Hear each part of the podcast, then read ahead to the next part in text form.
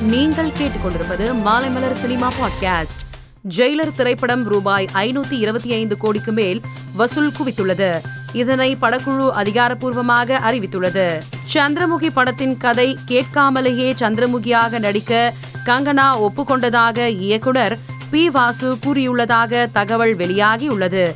அதாவது கங்கனாவிடம் ஹிந்தி படம் ஒன்றின் கதையை சொல்ல சென்றதாகவும் அப்போது சந்திரமுகி டூ படத்தின் படப்பிடிப்பு நடைபெற்று வருவதையும் அதில் சந்திரமுகி கதாபாத்திரத்தில் நடிக்க யாரையும் முடிவு செய்யவில்லை என்று தெரிந்ததும் நானே நடிக்கிறேன் என்று கங்கனா ஒப்புக்கொண்டதாகவும் அவர் தெரிவித்ததாக கூறப்படுகிறது.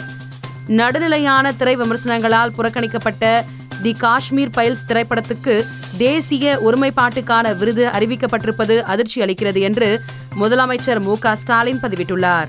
நடுநிலையான திரை விமர்சனங்களால் புறக்கணிக்கப்பட்ட தி காஷ்மீர் பைல்ஸ் திரைப்படத்துக்கு தேசிய ஒருமைப்பாட்டுக்கான விருது அறிவிக்கப்பட்டிருப்பது அதிர்ச்சி அளிக்கிறது என்று முதலமைச்சர் மு ஸ்டாலின் பதிவிட்டுள்ளார். கிரிமினல் படத்தின் ஃபர்ஸ்ட் லுக் போஸ்டரை படக்குழு வெளியிட்டுள்ளது. கௌதம் கார்த்திக் மற்றும் சரத்குமார் இடம்பெற்றுள்ள இந்த போஸ்டரில் டீசர் மற்றும் ஆடியோ விரைவில் வெளியாகும் என குறிப்பிட்டுள்ளது. மேலும் இந்த போஸ்டரை நடிகர் சிம்பு தனது சமூக வலைதள பக்கத்தில் வெளியிட்டுள்ளார்.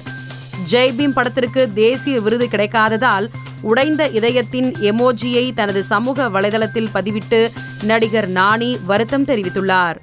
மேலும் சினிமா செய்திகளை தெரிந்து கொள்ள மாலைமலர் டாட் காமை பாருங்கள்.